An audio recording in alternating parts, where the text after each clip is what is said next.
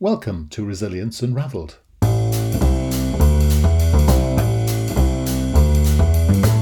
Hi, everybody, and welcome to Resilience Unraveled, a podcast that examines all aspects of personal and organisational resilience.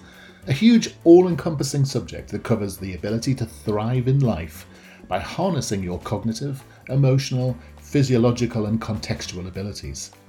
I share stories from people who have thrived despite remarkable obstacles, as well as highly successful practitioners and experts across a range of topics.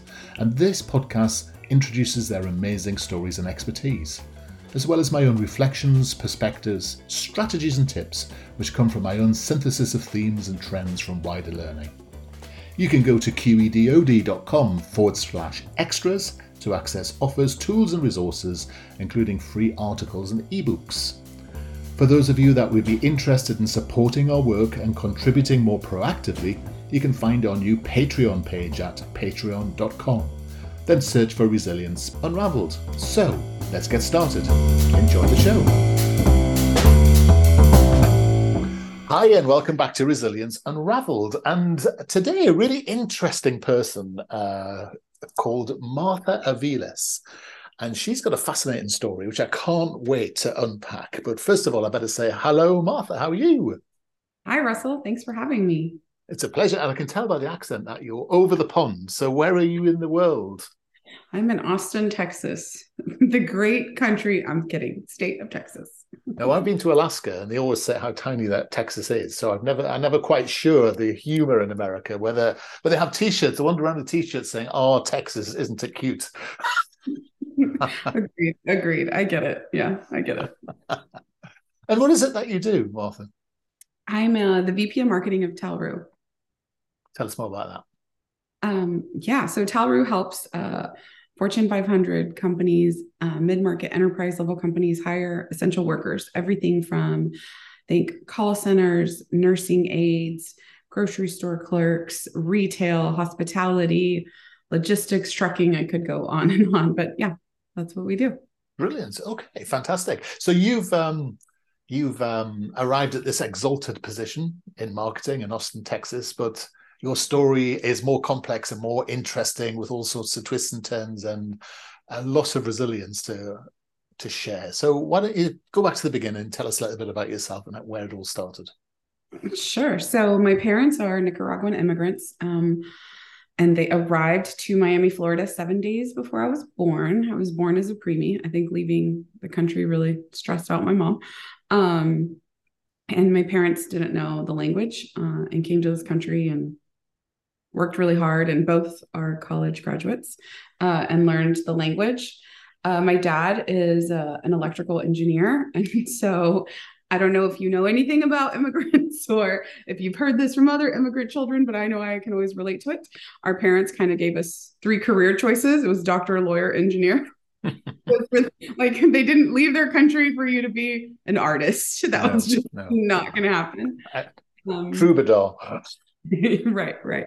And so I grew up. Um, we lived in Miami for a while we also lived in Southern California and San Diego for a while. And then we actually, my dad found Austin in the early 90s um, because it was developing as sort of like a, a tech hub. You know, some people call it Silicon Hills. Um, and he was always pushing me to be an engineer. And let me tell you, after taking coding classes and doing some of that, it's just not for me, Russell. But uh, yeah, I ended up doing tech marketing for the last mm, 20 some years. So you're at the glamorous end of the uh, tech world rather than the sort of dirty end. I mean, should, should, we say just say that different sort of plumbing? Sure, you can call it that, but he always called it the dark side. He was like, "Oh, I don't know why you're joining the dark side." Yeah. so. so, what's it like for um, and, and, forgive my ignorance on this because I'm assuming that um, the experiences are different. But is it a different uh, experience for a Nicaraguan coming to the states than, say, a Mexican or any of other any other other nationalities from that part of the world? Are there particular challenges that you face? Well, I mean, I don't know if I can speak for other um, ethnicities, but I would say that being from Nicaragua, it's a country that, if you remember 1980, I don't know that you do because I know you're a very young man, but people didn't even know it was a country, right? Like there were so many times where I was like, oh, I'm Nicaraguan. And people would ask me if that was in Africa. People would ask me where it was. I would say it was in Central America, and people would argue with me that there was no such thing as Central America.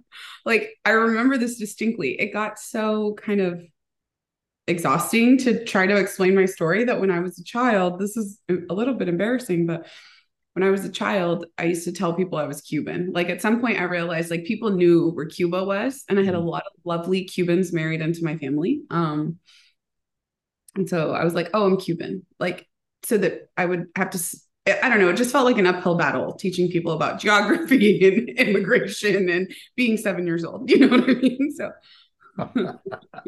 and so it must be quite interesting because technically you were conceived in Nicaragua but born in America. So the um, so that's quite odd, isn't it? Or is it odd? I don't know. Is it not? I mean, do you think yourself? Do you think of yourself as a Nicaraguan or an American? So that's what's really interesting. I think of myself I, when I was younger, I used to um, feel like I didn't fit in anywhere. I didn't right. feel like I fit in with the Americans, and I didn't feel like I fit in with the Nicaraguans. Yes, I grew up with many Nicaraguans. I eat Nicaraguan food. Spanish was my first language. I didn't learn English till I was about six. Oh. But I never lived in the country. And so there was always this like American edge. Um, now I've reframed that thinking and I really feel like I'm a third culture child. So you know, I don't fit in either, but it's almost better in the sense that like I can fit in anywhere. Does that make sense? I can relate to anyone. Yeah. It's interesting, isn't it? Because you often find that people who um have traveled to another country and have, have, lived there, they often form a sort of expat community and um you know have sort of like colonies of people living in areas where they all cluster together and the the culture's preserved and literally preserved as if it was what culture was like 50 years ago, for example. We find this in the center of England, and I find this I've worked at other parts of the world. So, I mean, has that been your experience, or have you found that in integrating and creating this third idea of culture, that that's not been so much of a, a situation for you? So I've definitely felt that experience in Miami, right? In Miami, there's actual like little neighborhoods. Um, right. It's like the Cubans kind of, you know, stay together and the Puerto Ricans and the Nicaraguans, and there's a whole community. So what's interesting in Miami, there's like Nicaraguan restaurants that are owned by the same families for generations, and those become kind of gathering places uh, for all the other Nicaraguans. So I've definitely seen that. But as we moved to other um, places, because we moved a lot before the age of 12, before I was 12, if you come to Texas, there's not that many Nicaraguans. like that's where, you know, I faced the battle of like, wait, you're what? Where's Nicaragua? Is it in Africa? Is it right? And so I don't think you can build that kind of community. And when I lived in San Diego, I will say that it was predominantly um, Filipino, Vietnamese, and Caucasian. So I learned a lot about those other cultures and I related more to the Filipino and the um, Vietnamese cultures. Most of my friends uh, were other ethnicities and not Caucasian. I think that's because we had a lot in common when it came to like immigrant parents and being a first generation American. Yeah. Um, but yeah, I think it's difficult to have like a Nicaraguan community everywhere, right? And yeah. Miami is different, but yeah. So it's it's almost These are my words, not yours, but it's almost like a sense of displacement that you have, especially going to Texas, because I, I, I I've been to Texas once and it strikes me as one of the most, and I might be wrong here, so forgive me if I am, but it seems to be one of the least um, diverse countries and uh, count um, states in terms of views and such like. It seems pretty equal all the way through. Through, if you know what I mean, it doesn't seem that diverse. It doesn't seem that um, uh, what's the word? Um, I don't know, diverse. I can't think of a better word. It just seems to be, you know, it is what it is. There's a there's a Texas way, a Texas dream, a Texas methodology. There's a Texas pattern, and if you're not that pattern, I just I wonder how you fit in. totally agree with that. I think there are pockets of Texas now as an adult. Like for example, I've experienced a lot of ethnic diversity in Houston, right? And I think Houston kind kind of feels like an international city, but as a broad generalization, Texas does feel very white, very Caucasian, very American, and you know, Texas proud. Um, I think it's also a struggle because many people, if they look at me and they're like, "Oh, you're tan with dark hair," you know, you're a brunette with dark hair, you're Mexican, and you just get typecast into Mexican, and you get thing questions like, "Well, how do you make a chalupa or how I mean things that I'm like I have no idea. I'm Nicaraguan, right? I can talk to you about plantains and rice and beans and a lot of other things, but it was it used to be very frustrating um, that it felt like people only knew one Hispanic culture and that was Mexican, but that's because yeah. we lived in. So, so growing up, and we're here to talk a bit about resilience, I guess. So, when did you find that you needed resilience, or when did you find that you had it, or you needed more? Well, can I answer that? But I'm a work in progress. So, um, I I moved to Texas when I was uh, in 1986 and we lived in a small town for like a couple years called Harker Heights, Texas. And I used to get beat up at school every day because I was the only brown kid, if you will. Mm. Um, and that was really challenging. Uh, I am not going to lie there. You know, I still have like therapy about this and talk with my advisors and coaches on this. And so I don't know that I knew that I was resilient, right? As a young child. Um, I wouldn't have known that language or that terminology, but I knew that I couldn't quit and that there was something better waiting on the other side. Right. And so maybe it was a tenacity, a stubbornness. I mean, but I think it was built over time and having to deal with a lot of challenges. I still work on it all the time. Right. And life continues to throw things at you as you get older that you're like, I'm resilient enough. Please, I don't need this other challenge. but um, yeah, I think it was just this like, you don't quit attitude and you have a tenacity for life. And there's something better around the corner if you're in a spot that feels dark. I mean, that's by very de- definition what resilience is, and as we know it now. Uh, so it's interesting you say that. Um, I mean, I'm very positive and optimistic about the the ability of kids to bounce back from things. And it sounds like you had some sort of innate messages already in your head which were driving that, that approach. Did they come from your parents? Mm, I mean, definitely the immigrant like work ethic of like you just don't qu- quit was definitely uh, that. But I also, I mean, maybe I'm I mean, I'm only speaking for myself here, but maybe a lot of oldest children experience this. I was the oldest of three, right? And I was I knew that there was pressure on me, if you will, about trailblazing this new thing for our family. And this new thing being like we lived in the United States. Mm-hmm. Think about all the things that immigrant parents don't know that your child is going through for the very first time. Um, and after the first couple where I was quote unquote disappointed of like, why didn't they know this? Why did no one give me a heads up about this, I realized like, oh, it's on me to make this easier for my family and for my sisters. And so that I don't know, pressure builds diamonds. you know, that, that pressure built a lot of yeah, that's what they say. But uh it built a lot of um character in me. And I, I realized like I didn't want to disappoint my younger siblings. I know that sounds strange, maybe, but that's what it was. A lot of it that drove me.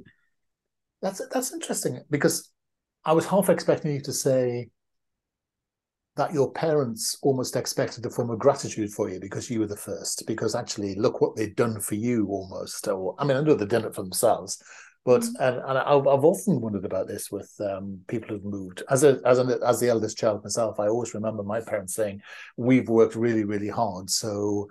So you can reap the benefits of this. You know, we have sacrificed for you, and and my parents always used to complain that I was never grateful enough. Um, but I wonder if that's sort of even more pronounced when you're an uh, when you when you're an immigrant.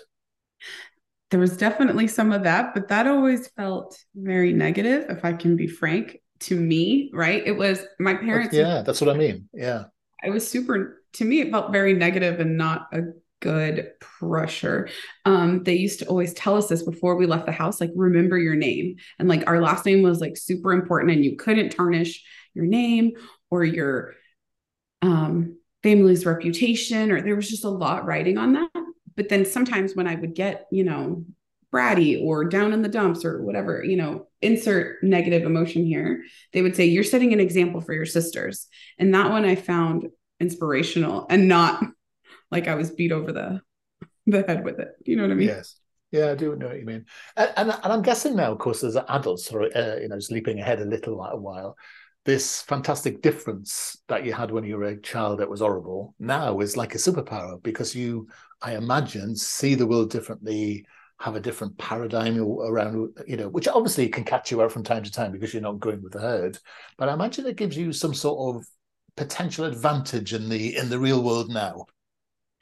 Totally. So I actually had this aha probably in college when I was going against the grain and not going to be an engineer. Um, I realized I had a knack for people. And what I mean by that, I'm actually an introvert, but I think growing up where I sometimes felt really unsafe being who I was because of my skin tone or the language I spoke at home or the lack of English, I had to survive right in my early my early kind of childhood i had to survive and i had to figure people out very quickly i had to um adapt as well to make sure that I stayed safe. And so now I feel like I really have a knack for people that a lot of people don't have. It used to it used to kind of frustrate me, but to your point, when I was like, you know, growing up early 20s, I was like, man, this is kind of frustrating. Why can't why can't everyone be like this? But then I realized, okay, everyone has their own kind of special superpower. And now I think it really helps me in marketing. I know that sounds crazy, but I can listen to people's stories, get in customers' head, understand discovery calls at a different level than other people can, I think. I'm su- I'm surprised you're surprised because actually what you just described there is going home, living in one culture, going to college, going to school, going to work. You're actually are, you're almost uh, your ability to manage those different social groups and social settings and stay safe is is a triumph of adaptability. I was writing down adaptability as you said. I had to learn to adapt. Is there a risk though that you sort of lose your sense of self though, or do you find as you get older this Nicaraguan character sort of becomes stronger and you're more sure of yourself? How does that work? Yeah, that, that's a loaded question. I, lo- I, I love your question. So definitely adaptability became, you know, my superpower. Yes, it affected me in the short I'm going to say short term because I think my life is going to be long because of boundaries and figuring out that sense of self. I think as mm-hmm. I've gotten older, I would say in my 30s, and now that I'm 42, ripe old at the age of 42, I feel like I embraced my story and I find it empowering, but it was a hard road to get there. It had a lot of potholes, a lot of coaches, advisors, therapists. You know what I mean? To understand, like, this is who I am and I'm okay with it. And it's not that this doesn't come from a place of arrogance. It's not that I don't think I don't have things to learn and I'm constantly evolving. And like I said, I think resilience is something that you always have to work on because mm. life evolves and challenges evolve. Um, but yeah, I finally gotten to a place where, I mean, that's why I do these podcasts. I think I hope I can help someone else that might be struggling with something similar if they're a mm. first of anything, right? Whether it's a first generation American or I don't know, going through something else that no one else has before and they have to trailblaze It's not it's not an easy task and so i just you know i want there to be dialogue around that so if you could um if you could go back and sort of meet yourself when you were i don't know seven or eight maybe 10 11 that those sorts of interesting ages what would you say to yourself that former self probably two things one that it's going to be okay like there were so many times where I, you know, I couldn't see the path forward, if you will, um, and I had to figure it out. Um, but two, not to care as much what people think, right? Because that head trash that takes a long time to work through, you know. um, and so to care less what people think, because I mean, it's it's wonderful to be a good person and have you know morals and values, ethics, all of that, but you know, you're not going to be everyone's cup of tea. And I spent a lot of time, or a large part of my life, even just trying to get people to like me. Mm. And I think that was wasted energy, if you will. Yeah, and I mean, you, and you might be talking about the secret secret of human happiness here on the, the caring less bit, but I mean, how have you learned to do that? Because there's two bits: there's the caring and there's the caring less and there's the less bit, if you see what I mean. So I'm just wondering how you managed to neg- neg- you know, sort of navigate that path. Well, again, not a direct, not a nice straight line. Um, I think in the beginning, as we were talking about adaptability and making sure that um, everyone liked me and that I felt safe and I was included in these spaces. That taught me a lot just about humans, how humans work, what they appreciate, what they want, all of that. And then through a long journey and some, you know, dark times and therapy and coaches, I realized like, okay, what parts are mine to own? Because that was me being authentic to myself, which is really important. Um, and what parts can I kind of divest myself of? Right. And it's still a, a struggle, right? Being a female executive, you want to be liked. It, it's not easy to be a female executive. So it's not something that I'm going to say I've mastered. But I think through different challenges in life, life has taught me, like, okay, being a people pleaser doesn't work long term. But how do you navigate being okay with um, not everyone liking you or not everyone understanding you and working through that? And I think it just through challenges and time, you know. Mm. And that's interesting, isn't it? Because you often find, um, and I'm going to exaggerate for effect, but you um, you often find that female execs either end up being incredible, having incredible social fluency, so they're able to sort of get on with anybody. Then you get a bit from hell, and then you have the man that thinks that the way to get ahead is to almost be another uh, um, a man, but in a female suit almost. And I see though those uh, there may be others, and I'm sure there will be others. I'm just thinking about this as we go, but um, those are all legitimate strategies. But it seems to me that the social fluency one, which is I think where you're coming from in a sort of way, which is just about being able to get on with people, seems to be a, a seems just to be a bit easier, doesn't it? it seems to be um, a more adult or honest way of operating in the world. Yes, but I would challenge the easier part if I can. Yeah. It's different, but I mean, I, there's definitely those like typical archetypes, but it's still um, if you are always agreeable. Um, so I've been reading um, Adam Grant's new book, Think Again, right? And he talked about how agreeable people get on easier in life, and that's true, right? But then sometimes people are shocked when you decide to disagree or you, you decide to voice your opinion and it sometimes is difficult for people to take you seriously if you're agreeable when it's time to say no i don't agree with this right so um yeah it's been it's been interesting and i learn every day like i said i uh i seek out mentors as well and coaches and talking to people and trying to understand like other struggles that may have similar stories where I can find a common thread of like how to deal with XYZ, you know, yeah. issue. So, I mean, I, I, I, and, you know, thank you for sort of talking about this story because I'm, I'm imagining there are people who are on your path, but many years behind you. Who can recognize the sort of things that you're saying. And it's, it's actually encouraging to hear one, two things, one, which is it's okay, but also that it's a sort of work in progress because I think it's fascinating, isn't it? I was working with an organization the other day, and there were a large, massive organizations saying, "Where's where's the journey? When do we end?" And my point was, well, we never end. That's the point. You know, you don't come to a point where you stop, or or basically you've died, or you you plan to die, which is planning to die is fine, but uh, it it strikes me that life is work in progress, isn't it? And I don't think people see it that way. They always they almost see a sort of stopping point, don't they? What do you think? Totally. So that was something that was very difficult for me growing up. Again, immigrant parents, it was all about like, these are your goals, these are your metrics, this is where you're going to get to, right? You built out your path, you charted it, and you needed to hit all the different points. And I learned that the very hard way, um, Russell, by being disappointed many a times, um, and then realizing that I I'm going to use the therapy term here. I've like reparented myself through books. Mm. So Brene Brown, um, Adam Grant, Simon Sinek. Uh, then I read this book this last summer by Emmanuel Acho, Illogical, where he basically just says goals are BS. And like you need to think about your progress and your ideals and that sort of thing. And I think Brene Brown says um, progress is perfection. So I I grew up as a perfectionist, if you will, and like I needed to get to these goals. But then sometimes I would hit that goal, and it wasn't this like um, manna from heaven moment that I thought it would be. And then I realized, oh, there's still challenges. You know, like I remember wanting to be a VP. I wanted to be a VP by the time I was 35. Like I had this goal in my head, like I'm going to be a VP by the time I'm 35. Then you get to be be a VP, and it's not like going to Aruba. you know, it's just like, like there's still challenges and it's not this amazing I, I, don't know i think i built it up in my head to be something that i thought it was and it's It's not. And by the way, I wasn't a VP at 35, so I disappointed myself as well. You know, so it's hollow and disappointing.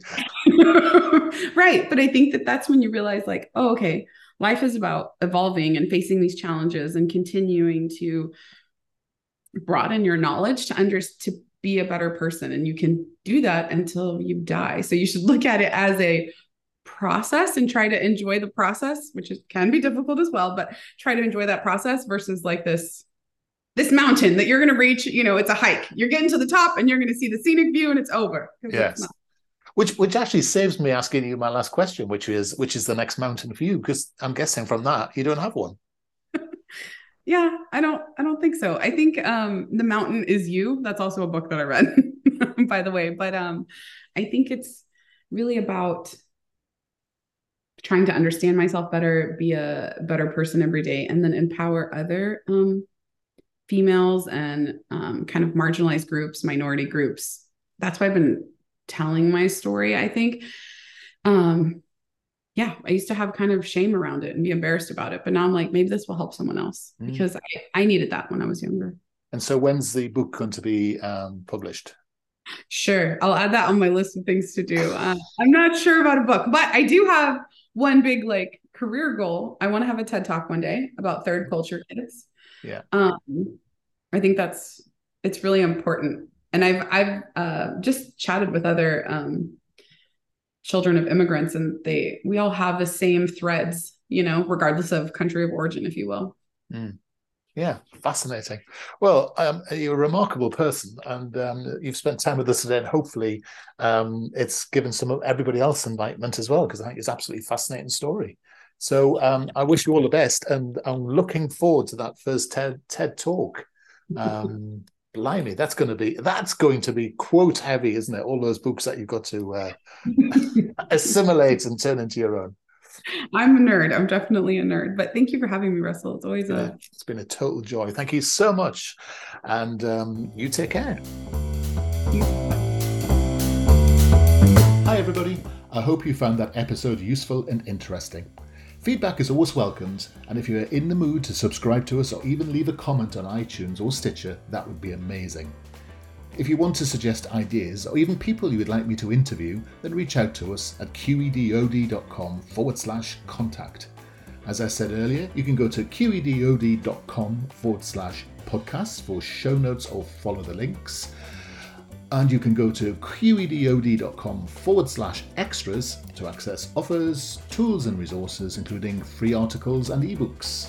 For those of you that would be interested in supporting our work and contributing more proactively, you can find our new Patreon page at patreon.com. Then search for Resilience Unraveled. I look forward to being in your ear next time around. Take care.